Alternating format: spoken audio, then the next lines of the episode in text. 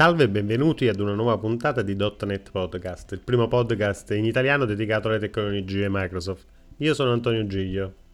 Ed io sono Roberto Albano. In questa puntata vi parleremo di un interessante progetto, vincitore del premio MVP Showcase. Non so se molti di voi conoscono l'MVP Showcase, è un premio che è stato conferito durante l'MVP Global Summit. Questo è un evento che Microsoft organizza annualmente e quest'anno ha visto radunati circa 65 progetti più interessanti dell'anno 2014. A parlarci di questo progetto il suo realizzatore Sebastiano Galazzo. Sì, Sebastiano è un MVP su Microsoft Azure dal 2014. Ha studiato a Catania nelle facoltà di informatica e lavora sul trattamento avanzato delle immagini e sull'intelligenza artificiale. Sebastiano è anche vincitore del premio SMAU Mobile App Awards per la categoria Consumer premio che gli è stato conferito durante lo SMAO 2014 tenutosi a Roma. La sua applicazione for Blend HDR utilizza una tecnica fotografica avanzata in grado di creare un'immagine ad alto range dinamico, componendo più scatti a diverse esposizioni. Come tutti noi ovviamente un appassionato di nuove tecnologie, ma questo che abbiamo appena detto non è tutto. Benvenuto Sebastiano. Salve, eh, grazie per l'invito, mi fa molto piacere essere qua.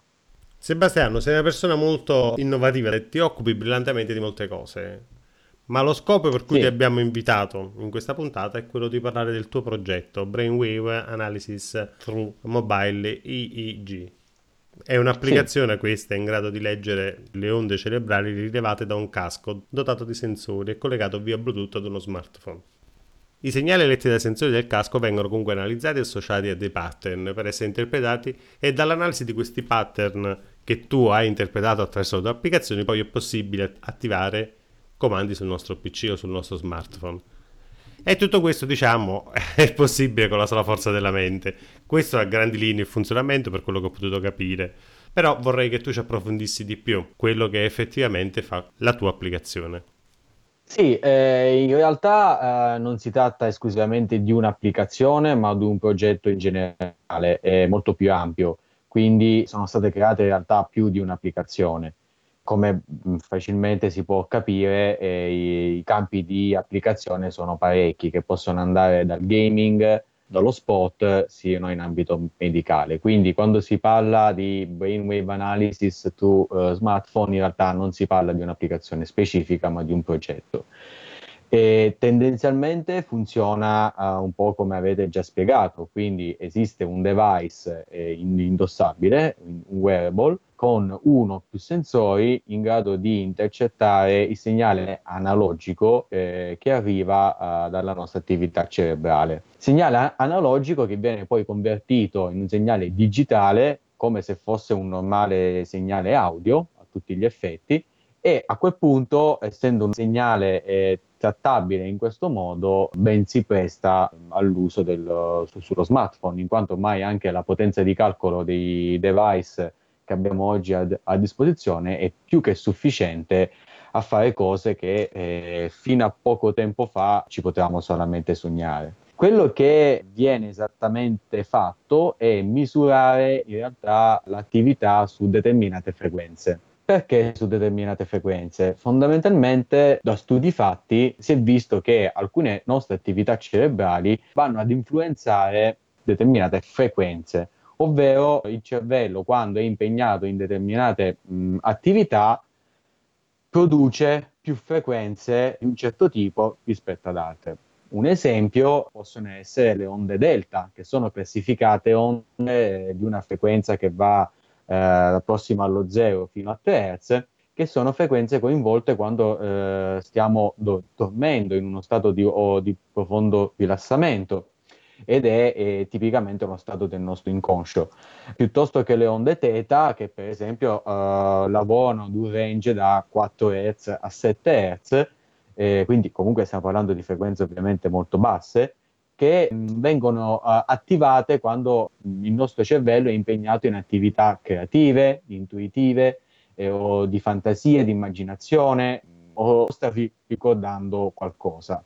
E fino a quelle che forse per me sono anche quelle un po' più interessanti, ovvero le onde beta, che valgono da una frequenza che va da circa 12 Hz a 30 Hz, e eh, sono quelle coinvolte eh, quando stiamo pensando, quando stiamo fa- facendo un pensiero mh, logico, come potrebbe essere un pensiero matematico, quindi stiamo ragionando, oppure le onde beta alte quando eh, abbiamo uno stato di eh, ansia o di agitazione. Dove ehm, questo non vuol dire che noi siamo in grado di stabilire eh, se un, so, un, soggetto viene da un periodo di eh, forte stress lavorativo o in famiglia, bensì siamo in grado di, di, di misurare questo stato di eh, agitazione o di stress in maniera puntuale.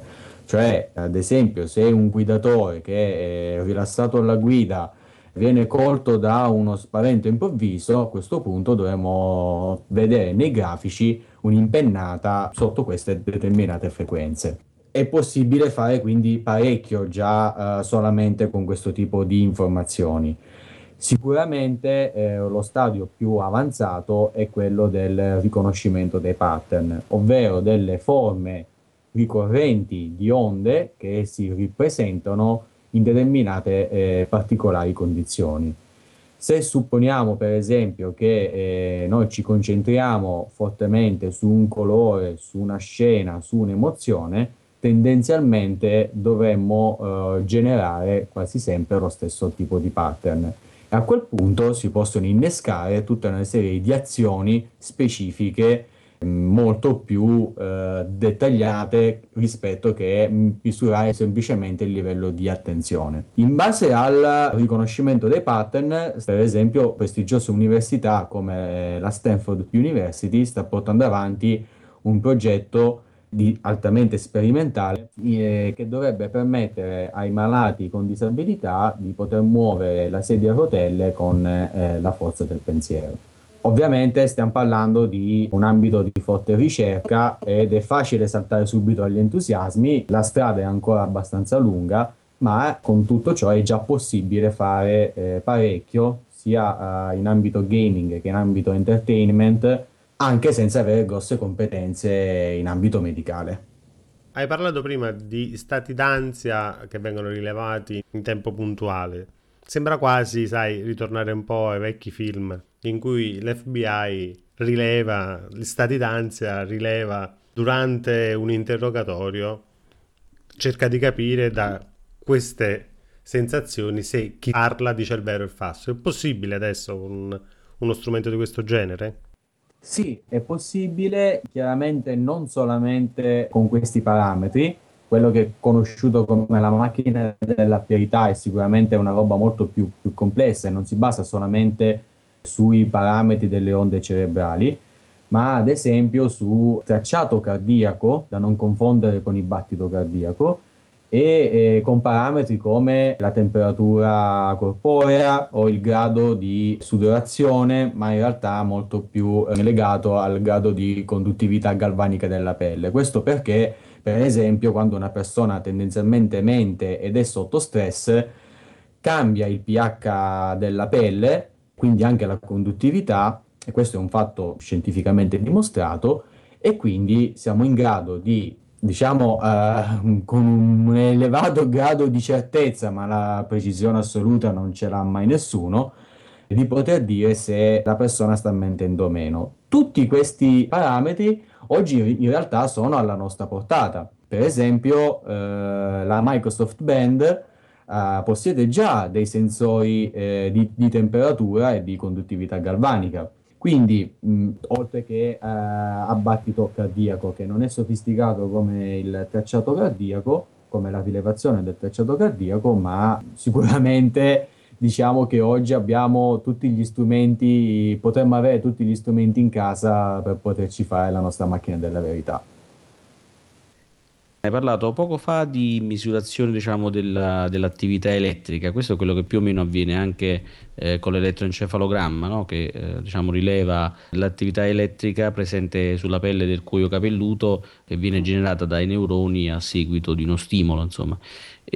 Questo tipo di attività può essere misurata e in che modo è possibile utilizzare questa misurazione per realizzare un monitoraggio dei livelli di attenzione.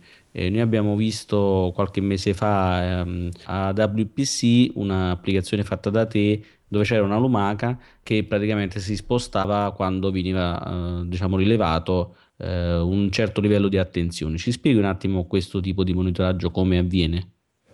Sì, eh, es- esattamente quello che avviene eh, è che ehm, analizzato il segnale a- analogico che appunto che viene dal se- acquisito dal sensore, eh, questo segnale viene convertito in un segnale digitale e quindi estratto quello che in gergo tecnico viene chiamato lo spettro delle frequenze, che è un po' eh, l'insieme delle frequenze che ho descritto prima. Come abbiamo già spiegato, determinate frequenze corrispondono a una determinata attività cerebrale e l'attenzione è uno di questi parametri. Di conseguenza c'è un'analisi, ci sono degli algoritmi che analizzano eh, determinati eh, cambiamenti di frequenza legati a, a, all'area dell'attenzione. Nel momento in cui questo pattern o comunque questa forma d'onda supera una certa soglia, viene inviato un segnale eh, al, come sul, tramite protocollo Bluetooth quindi a, all'API e quindi è l'applicazione stessa che riceve un valore che poi alla fine viene convertito per comodità da 0 a 100 che è un indicatore del livello dell'attenzione che serve a far spostare la lumaca o il personaggio del videogioco avanti. Ovviamente lì il gioco consiste nel mantenere alto il livello di, di, concentrazione, che sembra una cosa estremamente semplice, ma chi ha avuto modo di provare il gioco, seppur eh, all'apparenza molto semplice, ha riscontrato parecchie difficoltà. Questo perché il cervello umano difficilmente riesce a mantenere per molti secondi un alto livello di concentrazione. Infatti questo gioco era più nato come forma di allenamento in ambito sportivo, non era nato con le velleità eh, di essere pubblicato sullo store. Poi ha avuto questo successo e di conseguenza eh, così è stato, ma in realtà questi algoritmi nascono eh, per applicazioni in ambito sportivo, in alcuni sport in cui la concentrazione è particolarmente importante. Sebastiano, abbiamo prima parlato di pattern, però la maggior parte eh, dei pattern di cui ho sentito parlare sono pattern, mi sembrano quasi emotivi, quindi ansia, concentrazione, eccetera, eccetera. Ci sono anche altri pattern, ad esempio è possibile stabilire se si guarda in alto, si guarda in basso, quindi si effettuano delle vere e proprie azioni. È possibile attraverso un pattern eh, riuscire a capire se chi indossa il casco sta effettuando un'azione? La risposta tendenzialmente è sì, ma eh, dipende dal device eh, che abbiamo a disposizione. Quello che ho utilizzato io, eh, il device della Neurosky, è un device eh, a, ba- a, basso costo, quindi è molto economico, con un solo sensore, alla portata sicuramente di tutti ed estremamente semplice da utilizzare, con i pro e i contro del caso sicuramente non adatto a funzioni av- avanzate come quelle che sono state descritte adesso, ma ci sono dei device come quelli della Emotive che hanno uh, addirittura possono arrivare fino a ben 14 sensori sparsi un po' più uh, su, tutto, uh, su tutta la testa che sono in grado di intercettare le espressioni facciali. Chiaramente stiamo parlando di appunto device più complessi non solo da un punto di vista hardware, ma poi diventano più complessi anche dal punto di vista dello sviluppatore, perché deve tenere traccia non più di, un solo, uh, di una sola fonte di, di segnale, ma da, da, più fonti. Fortunatamente in questi casi molto spesso uh, la casa produttrice mette comunque a disposizione degli SDK per lo sviluppatore a fine di semplificare questo processo e quindi di mettere una, una sorta di layer che facendo da wrapper tra questi algoritmi complessi e di sensori notifica direttamente all'utente l'espressione facciale se sta guardando verso una direzione o un'altra se il sensore è abbastanza complesso. E ovviamente dipende anche dal grado di conoscenza, di competenza che lo sviluppatore ha decidere se utilizzare gli, gli, algoritmi messi a disposizione dalla casa produttrice piuttosto che utilizzare dati raw, quindi dati grezzi, e al fine di utilizzare i propri algoritmi. tu hai parlato di pattern e di SDK che mettono a disposizione appunto questa sorta di pattern, ma dalla tua esperienza c'è un pattern che non hai trovato e che tu vorresti avere a disposizione? Guarda, eh, i pattern da trovare eh, ce ne sono in- infiniti, perché questo qua è un ambito di, di ricerca dove, su cui stanno lavorando grossissime università in tutto il mondo, progetti anche da milioni di dollari su cui assolutamente io non posso competere in termini di budget e di risorse e quindi eh, questo solamente per spiegare che è un campo infinito, in quanto il cervello umano è talmente complesso che eh, non, non, non, si ha un insieme finito di pattern. Più che altro, eh, più di parlare di pattern nuovi eh, che mi piacerebbe scoprire, eh, mi piacerebbe che eh, vi siano dei pattern molto più stabili tra una persona e l'altra, cioè eh, stiamo parlando di livello di attenzione, bene o male, eh, tutti gli esseri umani si comportano in un certo modo. Quando invece andiamo a fare eh, delle misurazioni su dei casi specifici, eh, quindi se eh, per caso una persona è concentrata in modo particolare su quel tipo di colore, chiaramente le cose si complicano parecchio ed, ed incomincia a diventare molto più soggettivo che, che oggettivo. Quindi in realtà mh, mm, mi, mi, piacerebbe più eh, trovare il modo eh, di rendere più omogeneo la misurazione su più individui. Parliamo un attimo di sviluppo, soprattutto delle tue app. Partiamo dalle basi. Come le realizzate, Sebastiano? Ma all'inizio, eh, data la mia forte vocazione smartphone, eh, ho iniziato a lavorare esclusivamente su smartphone e quindi eh, stiamo parlando della piattaforma Windows Phone. Mm, dopodiché, eh, dopo la scoperta anche di alcuni nuovi sensori, come potrebbe essere ad esempio il bracciale mio, che ben si integra a questo tipo di tecnologie, ho incominciato invece a sviluppare su Universal App. Questo perché eh, mi permette di eh, avere delle applicazioni che sono eh, disponibili sia in ambito eh, desktop sia in ambito mobile con notevoli va- vantaggi soprattutto anche in ottica di riciclo del codice. Abbiamo detto che tu hai utilizzato oh, questi caschi con i sensori per poter rilevare queste informazioni e che questi sensori, questi caschi, questi device consentono attraverso un SDK di poterle utilizzare direttamente all'interno del codice e poterle integrare. Che sforzo hai fatto eh, a livello proprio diciamo di implementazione per poter eh, appunto utilizzare questo tipo di device e soprattutto per poterlo fare in termini di codice ancora.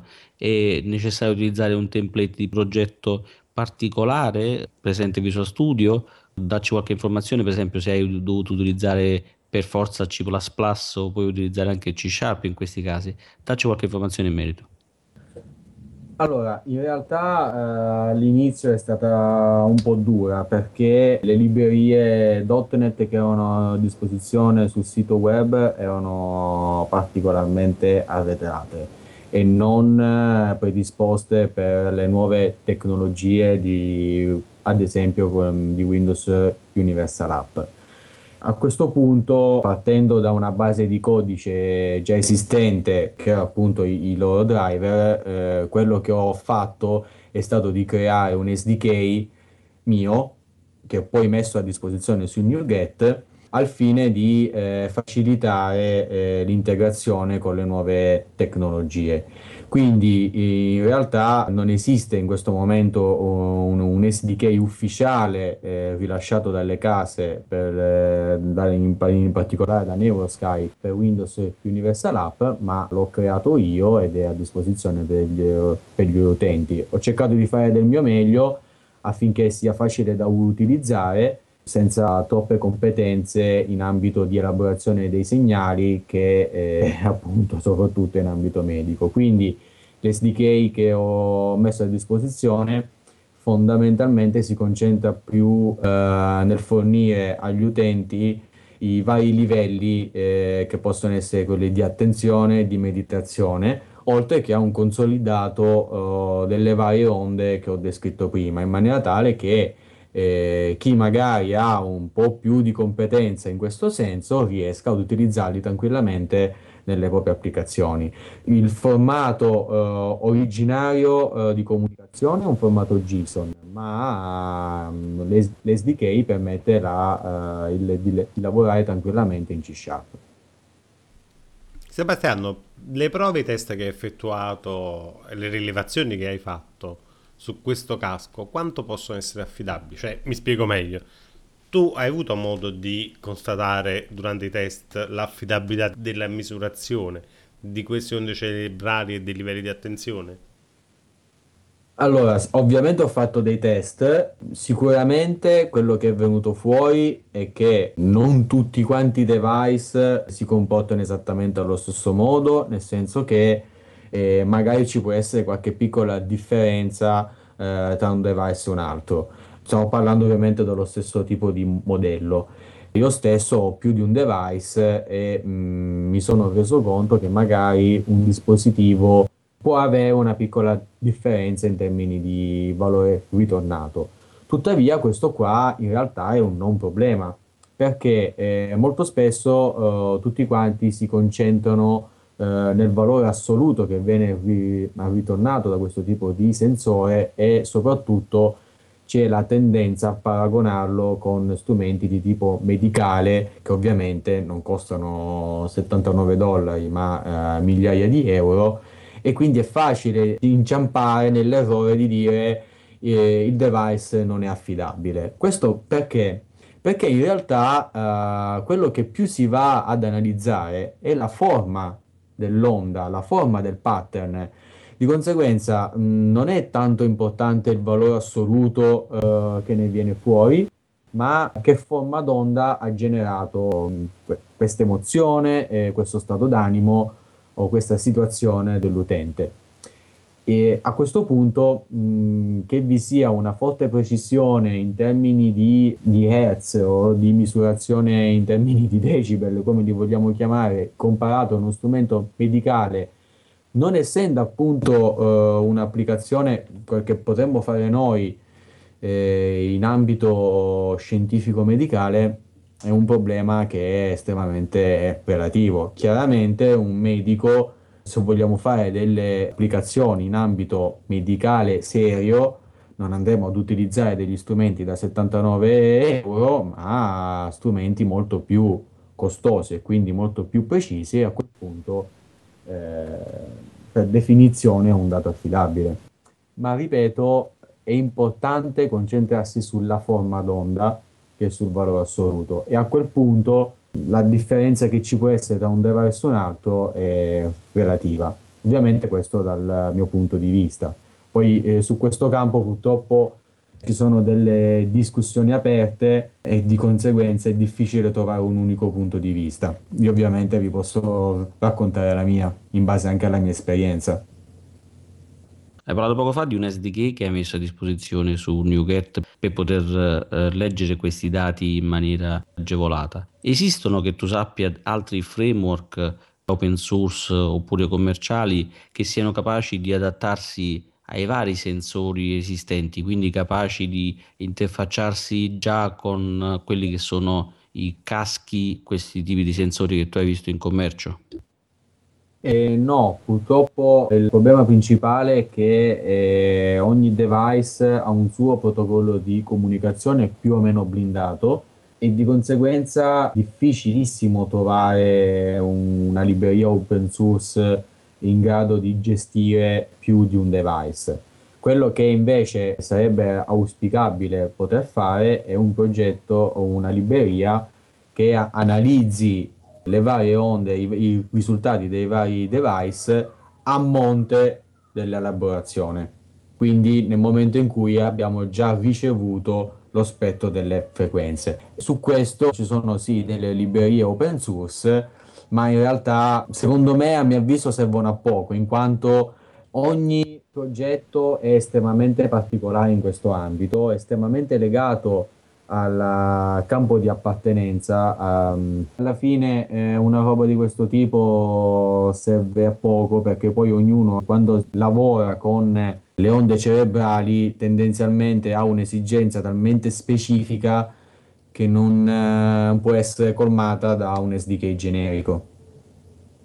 Invece che tu sappia, Sebastiano, Microsoft ha in mente qualcosa nel prossimo futuro nell'utilizzo di questi sensori? Cioè mi riferisco a scenari ludici o altre cose di questo genere. Ma io non ne sono a conoscenza, mi piacerebbe che utilizzassero un po' del mio know-how, non nascondo che mi farebbe piacere.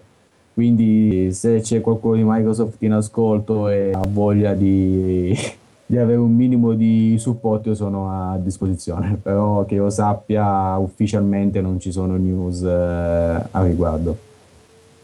Poco fa hai parlato di costi e a questo punto io vorrei soddisfare la curiosità di chi ci ascolta e che magari potrebbe avere voglia di cominciare a dare un'occhiata a questi scenari.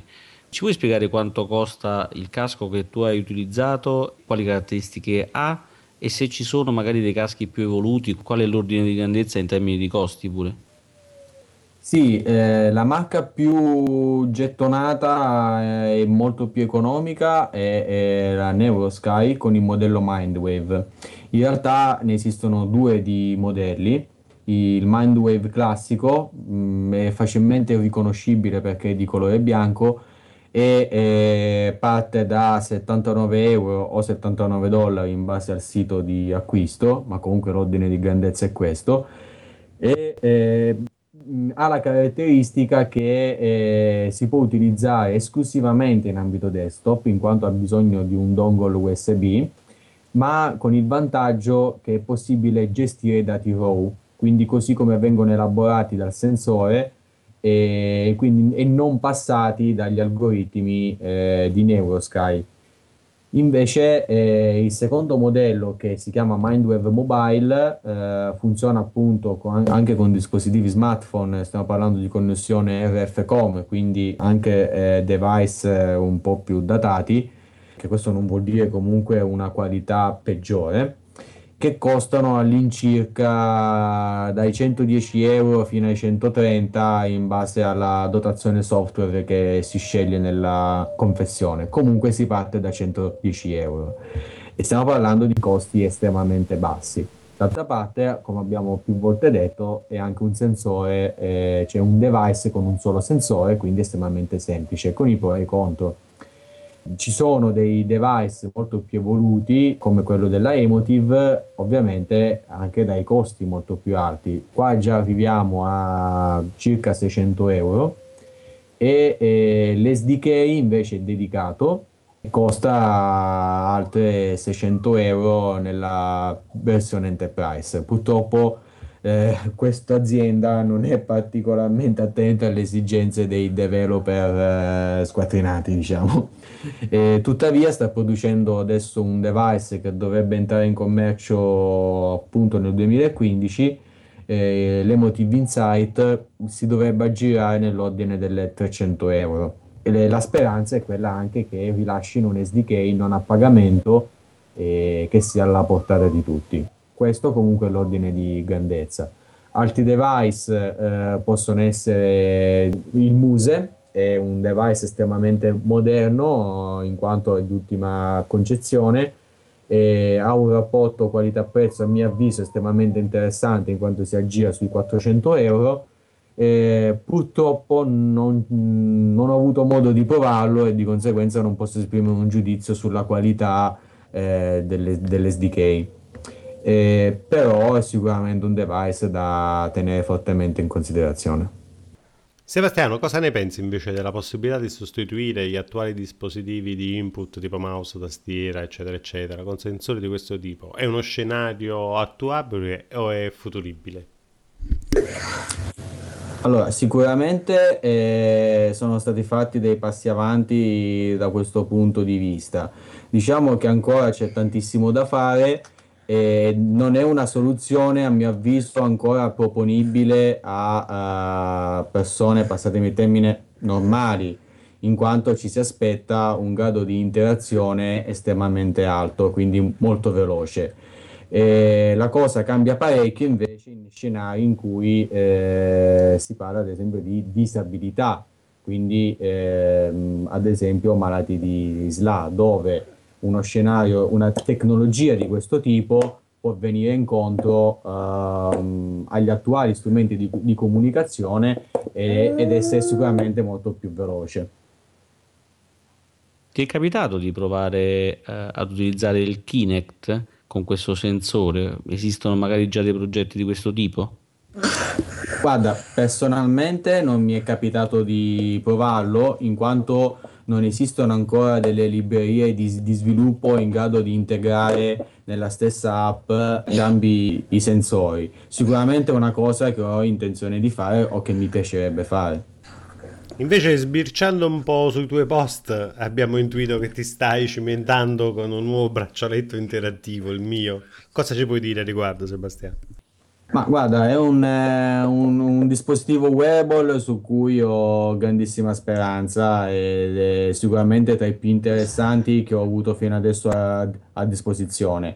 Si tratta uh, di un device per molti versi estremamente simile a quello della lettura delle onde cerebrali, in quanto non solo è dotato di eh, accelerometro e giroscopio, quindi in grado di intercettare i movimenti eh, del braccio, ma è dotato anche di otto sensori elettromiografi in grado di intercettare l'attività neuromuscolare del soggetto che lo indossa.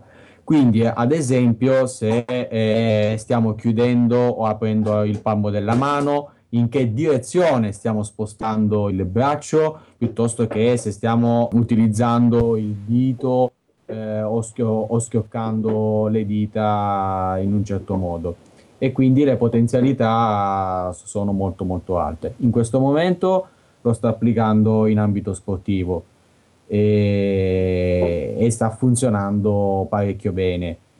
Mm, non sono tutte cose fiori, ci sono ancora delle cosucce che non vanno, ma sono legate un po' all'hardware.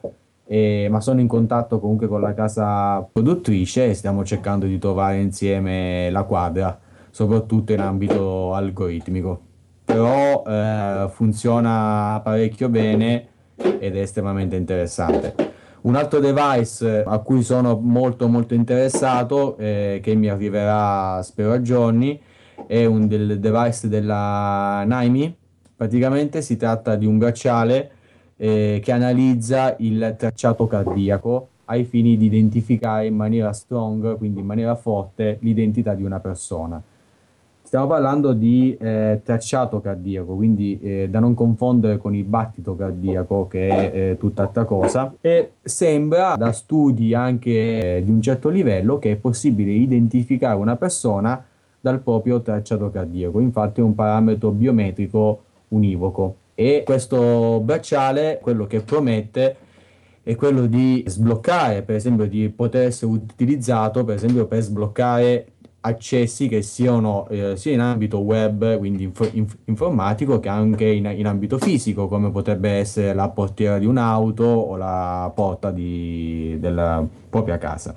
E io sono in contatto con loro per tentare di eh, sviluppare un SDK eh, in ambito Windows Universal App. Cioè loro hanno già uh, un SDK per Windows eh, ma non ancora per eh, la tecnologia Universal App. Quindi speriamo in una proficua collaborazione. Parliamo un attimo degli scenari di business. A questo punto ci chiediamo quali possono essere degli esempi di scenari dove possono essere applicate questo tipo di tecnologie. Ci puoi fare qualche esempio secondo la tua esperienza? In ambito business Sicuramente la, l'aspetto in cui io vedo l'applicazione più interessante è quello in ambito gaming e entertainment. Eh, questo per quanto riguarda la lettura delle onde cerebrali. Eh, immaginiamo per esempio un videogioco come Halo, uno sparatutto dove l'intelligenza artificiale del gioco è influenzata eh, dal nostro stato emotivo. Quindi supponendo di, essere, eh, di poter essere in grado il gioco di intercettare se siamo spaventati, in ansia o particolarmente agitati, comandare appunto eh, l'attività dei nemici in un certo modo piuttosto che, che in un altro. Questo cambierebbe notevolmente eh, la game experience eh, comparata a qualsiasi tipo di videogioco attuale. Ora, Halo sicuramente è l'esempio tipico che meglio si presta, ma qualsiasi gioco può essere portare benefici da questo tipo di tecnologia, anche giochi di auto come potrebbe essere Forza 5, in cui la particolare attenzione del guidatore potrebbe influenzare lo stato del gioco. Hai prima parlato del braccialetto in grado di rilevare un tracciato cardiaco se applicato ad una persona. Io ti faccio una domanda che potrebbe sembrare stupida, ma eh, in caso di emergenza l'applicazione di questo braccialetto e l'invio in tempo reale presso un'unità di pronto soccorso dei dati, quindi ricezione di flusso dati continui, cioè fino adesso abbiamo parlato di giochi, ma secondo te si può provare anche in un ambito medico a portare avanti certe tecnologie?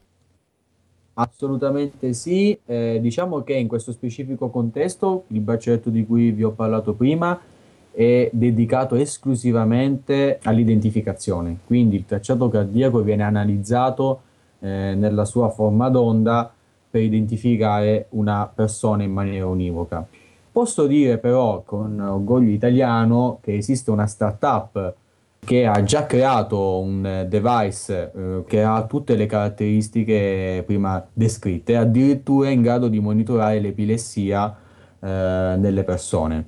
E ha dei sensori estremamente simili anche a quelli della Microsoft Band, quindi eh, monitorando il tracciato cardiaco, ancora una volta non battito cardiaco, eh, si, conduttività elettrica della pelle, vari altri parametri che sono a disposizione in questo tipo di braccialetto, viene monitorata la salute del, del paziente perché ehm, sono già impiegati, eh, credo, in un ospedale negli Stati Uniti, ma in ambito di prevenzione.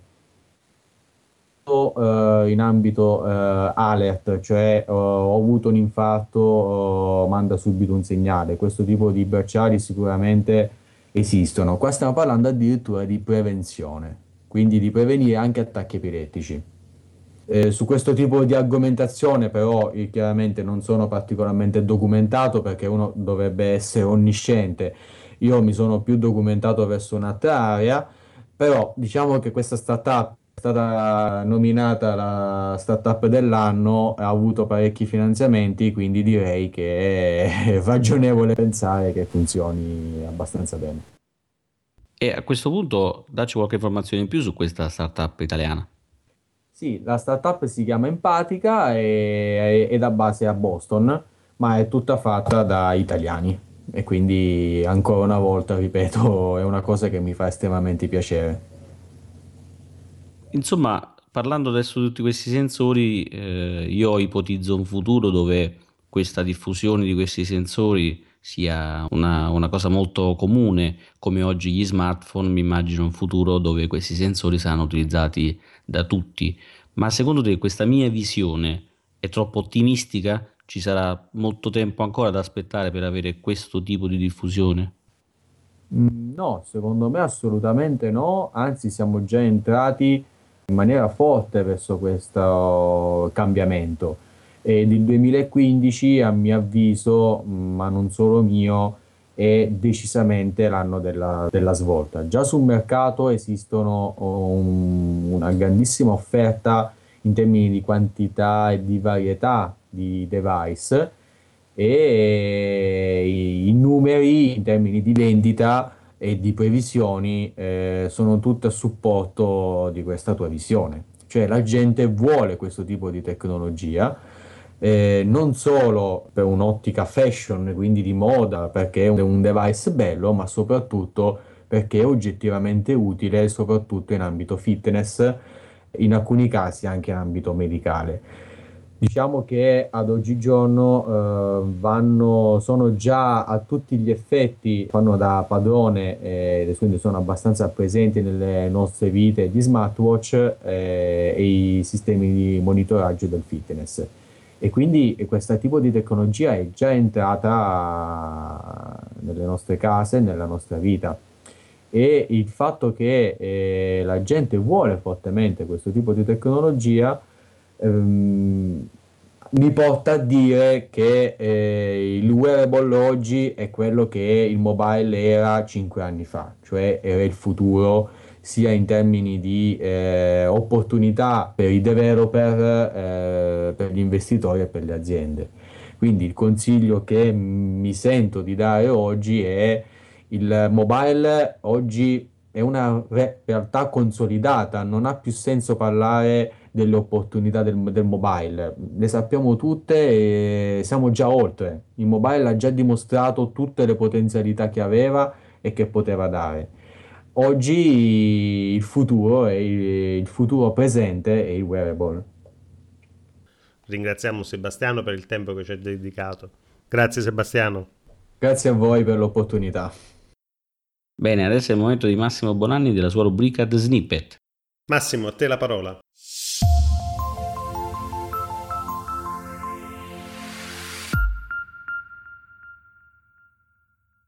Salve a tutti e benvenuti a questa puntata di Snippet interamente dedicata ai Community Days.